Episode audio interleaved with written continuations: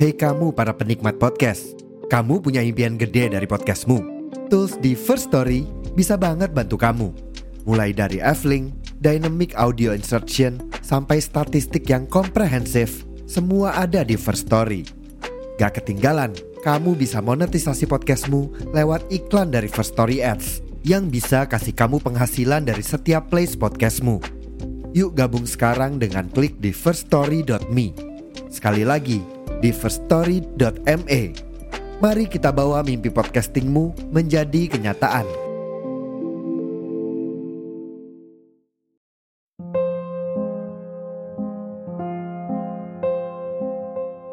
Halo penduduk bumi, ketemu lagi dengan aku manusia bercerita. Semoga manusia bercerita menjadi teman kalian sekarang, esok, dan sampai kapan pun itu. Terima kasih sudah mendukung, dan untuk kalian yang ingin berbagi cerita, manusia bercerita siap menjadi wadah. Untuk kalian yang ingin mengirimkan cerita, kalian bisa langsung saja kirim ke email podcastmanusiabercerita@gmail.com. Ditunggu ceritanya ya. Di episode kali ini, manusia bercerita dapat kiriman cerita dari Biru. Oke, selamat mendengarkan.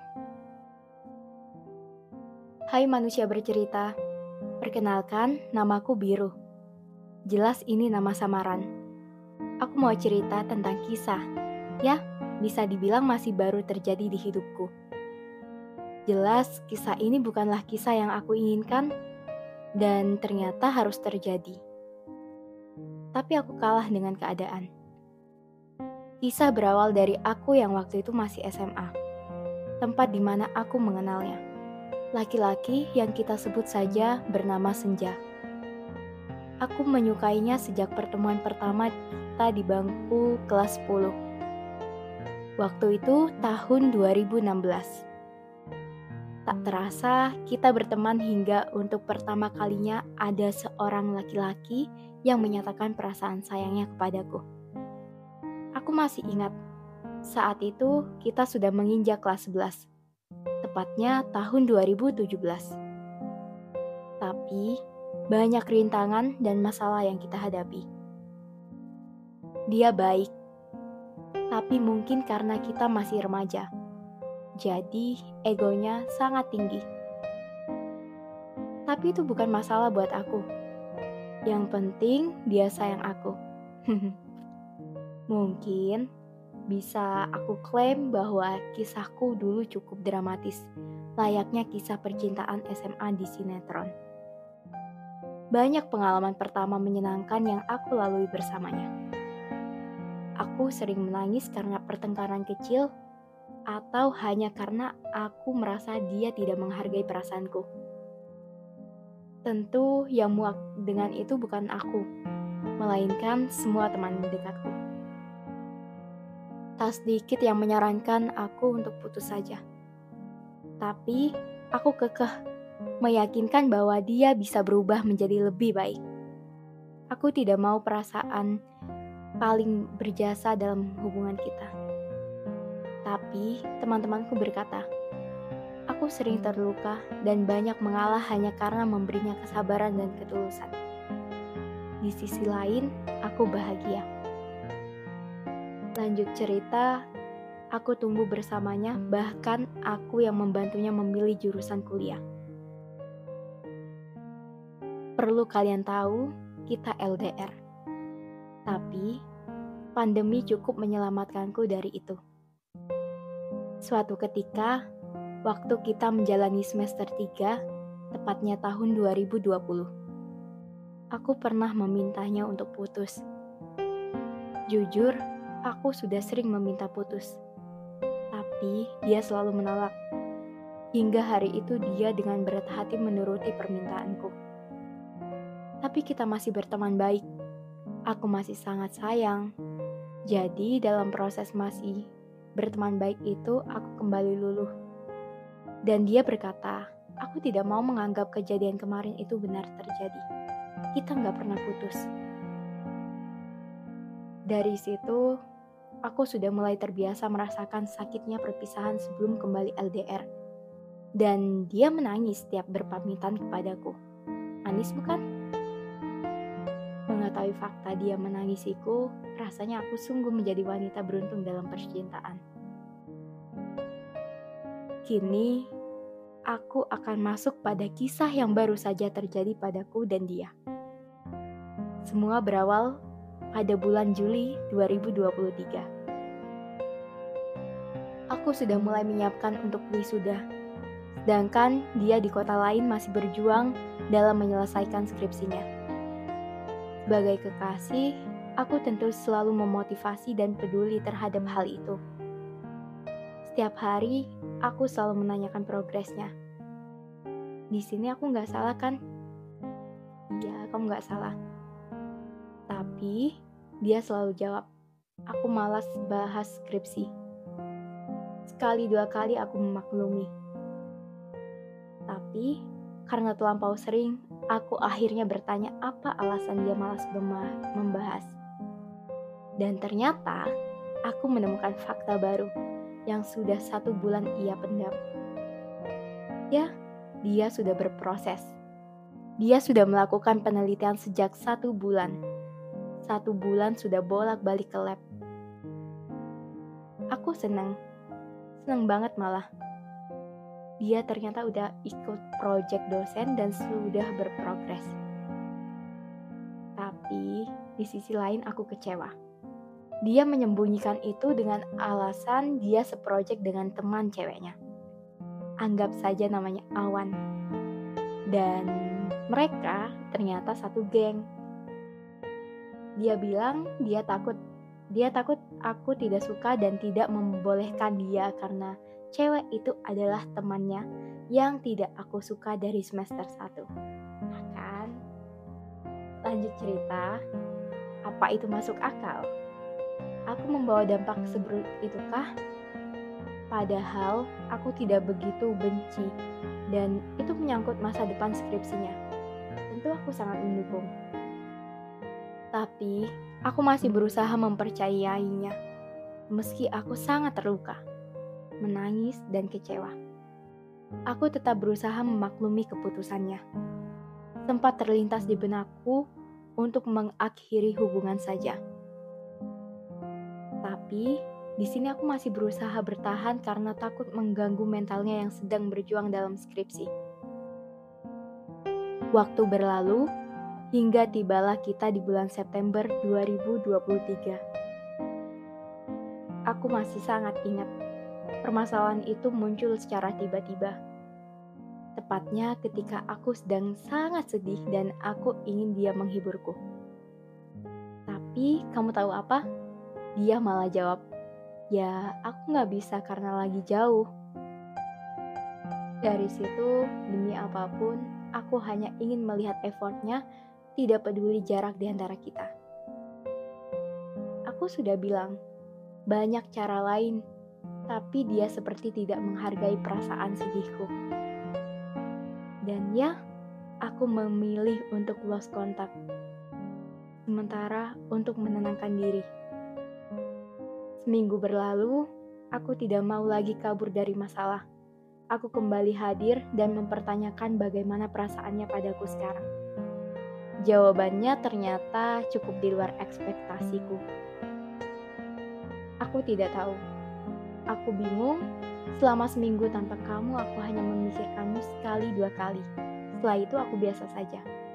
Rasanya dari situ rasanya kehadiranku sangat tidak diharapkan. Meski dia berkata sepi juga, tapi aku sudah tetap terluka.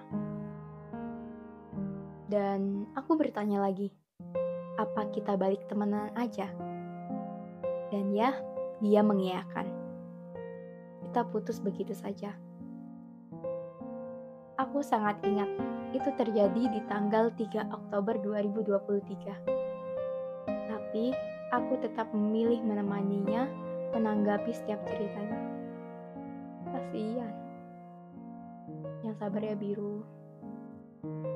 Lanjut cerita.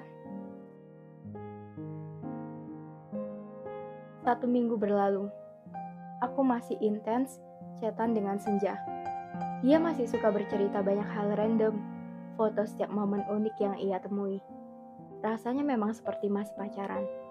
Tapi hatiku berkata tidak. Satu minggu aku sudah menangisinya. Aku sudah merasakan sakit hatinya putus cinta. Tapi kamu tahu apa? Dia tidak merasakan hal yang sama. Ya Allah lanjut. Tepat hari ketujuh pasca putus kita, dia bercerita bahwa teman-temannya tidak ada yang tahu bahwa kita putus. Tapi hanya ada satu yang ia ceritakan. Itu adalah Awan, ya teman ceweknya. Lagi-lagi Awan. Lanjut, aku bertanya, kenapa harus Awan yang tahu? Dan Senja bercerita pada Awan pas dia putus sama pacarnya tepat setelah kita putus. Ya, Senja bilang karena Awan juga udah cerita ke aku pas dia putus sama pacarnya. Artinya dia percaya ke aku. Jadi, aku ngerasa biar sama-sama tahu aja. Di situ, aku kembali bertanya apakah dia nyaman dengan Awan. Dan ya, dia menjawab, aku nyaman dan percaya sebagai teman. Aku tidak membuka pintu ke arah sana aku juga nggak pernah cerita ke dia sebelum dan sesudah putus itu. Dia juga balas aku pasti cuma karena gabut aja. Di situ runtuh sudah semua kepercayaanku. Aku tahu jawabannya, berusaha meyakinkanku bahwa tidak akan terjadi apa-apa di antara dia dan Awan. Tapi aku sudah tidak bisa. Aku bilang ke dia, Awan baik ya. Dia memang teman yang baik dia juga meyakinkan Senja bahwa mungkin itu hanya masa jenuhnya saja. Dari situ, aku sudah menemukan dan aku sudah merasa bahwa sudah ada yang menggantikanku. Meski dia bilang aku dan Awan sangatlah berbeda. Aku tetap yang selalu ada untuknya. Tapi kenapa dia berusaha menjelaskan semakin aku ingin pergi? aku sudah berdebat panjang dengan malam itu. Tapi satu yang sangat aku ingat adalah dia berkata, habis kita putus, aku gak sedih dan gak nangis sama sekali. Aneh kan? Mungkin karena kita masih berhubungan, jadi aku ngerasa gak kehilangan hubungan lama kita. Dia juga bilang, aku itu masih sayang, cuma berkurang saja. Kayak sayang tapi gak juga. Jujur, aku sangat sakit hati karena ngerasa kehadiranku sangat sangat gak dihargai. Aku bertanya lagi sejak kapan ia sudah merasakan itu, dan ia bilang bahwa itu sudah terjadi cukup lama. Aku yakin itu sudah dari dia yang berhasil menyembunyikan proses penelitiannya bulan Juli. Dia tidak langsung bilang kepadaku karena dia bilang mungkin jenuh itu bisa diobati dengan tetap menemuiku berusaha menuruti meski masih tetap egois. Lalu dia bertanya, apa kamu ngerasa kalau perasaanku sudah berbeda? Tentu saja aku merasakan setiap perubahan kecil dari dalam dirinya. Hampir tujuh tahun, hampir tujuh tahun aku selalu ada di setiap hari dan setiap prosesnya. Aku sudah sangat hafal. Aku sangat sadar perubahannya dia memperlakukanku tanpa cinta. Dia hanya melakukan itu hanya sebagai bagian dari suatu rutinitas. Seperti tidak ada ketulusan yang aku rasakan. Dan dia hanya menjawab, mungkin memang tidak ada ketulusan. Perdebatan panjang kita hanya dia jawab dengan kata mungkin. Tidak jelas, bahkan dia mengisyaratkan aku untuk memperjuangkannya agar dia mau kembali padaku. Prinsipnya adalah tidak balikan dengan mantan, tapi kita sudah pernah balikan satu kali. Aku tahu dia tidak akan memutuskan hubungan denganku karena dia tidak setegas itu. Tapi di titik itu aku sudah tidak kuat. Aku memilih pergi. Ya, aku yang selalu ada dan tetap menerima dia dan duri yang dia bawa akhirnya memilih lost contact. Sebelum berakhir, aku hanya menyampaikan padanya bahwa Aku sudah setiap hari menangisinya. Tidurku tak tenang, tak ada nafsu makan. Dan kamu tahu apa? Dia hanya bilang semangat. Sangat gak terduga. Mendapat semangat dari orang yang memberikan luka dalam itu. Aku bilang, aku butuh waktu untuk menemu, untuk menjadi temanmu lagi. Dan dia jawab, ya nggak apa-apa, aku ngerti. And the last one, aku bilang, Senja, I let you go. Dan dia jawab, ya sorry dan thank you. Senja, senja. Eh, seminggu berlalu. Setelah kita lost kontak, aku sudah kembali bisa tersenyum. Tidak lagi menangis di jalan, tidak lagi lupa makan. Dan pagi itu baru bangun tidur, aku melihat postingan video TikToknya. Dia membuat video dengan lirik yang seakan-akan memang pesannya untukmu. Lirik itu menyatakan Lirik itu menyatakan dia selalu mencintaiku dan akan kembali. Tidak, aku sungguh tidak lulu karena aku tahu dia sudah hilang rasa sejak lama. Aku membaca caption yang dia tulis. Sakit juga ya ternyata. Aku langsung meneteskan air mata tanpa sadar. Aku memang ingin keadilan dengan dia merasakan sakitnya bukan hanya aku. Tapi ketika aku melihat itu terjadi padanya, aku benar-benar gak tega melihat dia sakit. Apalagi karena kepergianku. Aku selalu kangen, aku selalu buka chat dia, tapi aku selalu menutup buku kita dan dia mengiyakan bahwa buku itu telah usai, telah habis masa. Jadi, di saat aku sangat ingin menghubunginya, aku selalu ingat bahwa dia tidak menghargai keberadaanku. Harusnya perasaanku padanya juga dihilangkan biar adil. Rumah yang selama ini tempatku berteduh, tempatku bercerita, tempatku senang sudah runtuh. Aku nggak pernah habis dan lelah berusaha selalu menyayanginya setiap hari. Tapi, aku sudah benar, benar nggak bisa lagi. Aku dan dia telah sepakat bahwa buku kita harus ditutup karena keadaan. Tidak ada yang mengatakan putus, tapi kita sudah kalah. Aku cuma berdoa dia cepat menyelesaikan skripsinya. Tuhan, dia butuh bimbingan buat. Sudah nggak bisa bantu dia, tapi mungkin awan masih bisa. Makasih manusia bercerita, itu kisahku. Oke, jadi itu dia barusan cerita dari Biru. Ternyata kisahnya Biru ini sangat sedih ya. Di mana kita tahu bahwa Biru dan Senja ini sudah lama, tapi ternyata si Senjanya ini menyembunyikan apa ya, menyembunyikan suatu hal yang penting untuk diketahui. Dan komunikasi itu memang penting. Harusnya bi harusnya biru dan senja ini mengkomunikasikan dengan baik. Dan senja juga nggak main rahasia rahasiaan kalau memang dia fokus skripsi ya dia bilang aja ke biru kalau dia lagi sibuk skripsi. Dan biru memang perlu tahu kondisi dari senja di sisi lain si awan ini kayak ngasih kepercayaan juga sih. Awan ini sebenarnya kalau yang aku pikirkan mungkin si awan ini ada perasaan nyaman juga cerita ke si senja ini. Menurut aku keputusan biru ini sudah tepat karena dalam hubungan itu kita harus saling komunikasi dan gak bisa nyimpan rahasia yang harusnya kita tahu. Untuk biru, kalau perasaanmu gak dihargai, sebaiknya mundur. Dan masih banyak yang mau menghargai kamu. Mungkin buku itu sudah usai. Mungkin buku itu sudah tertutup dan jangan khawatir, masih banyak kisah-kisah yang lain yang sudah siap menunggu kamu, membahagiakan kamu.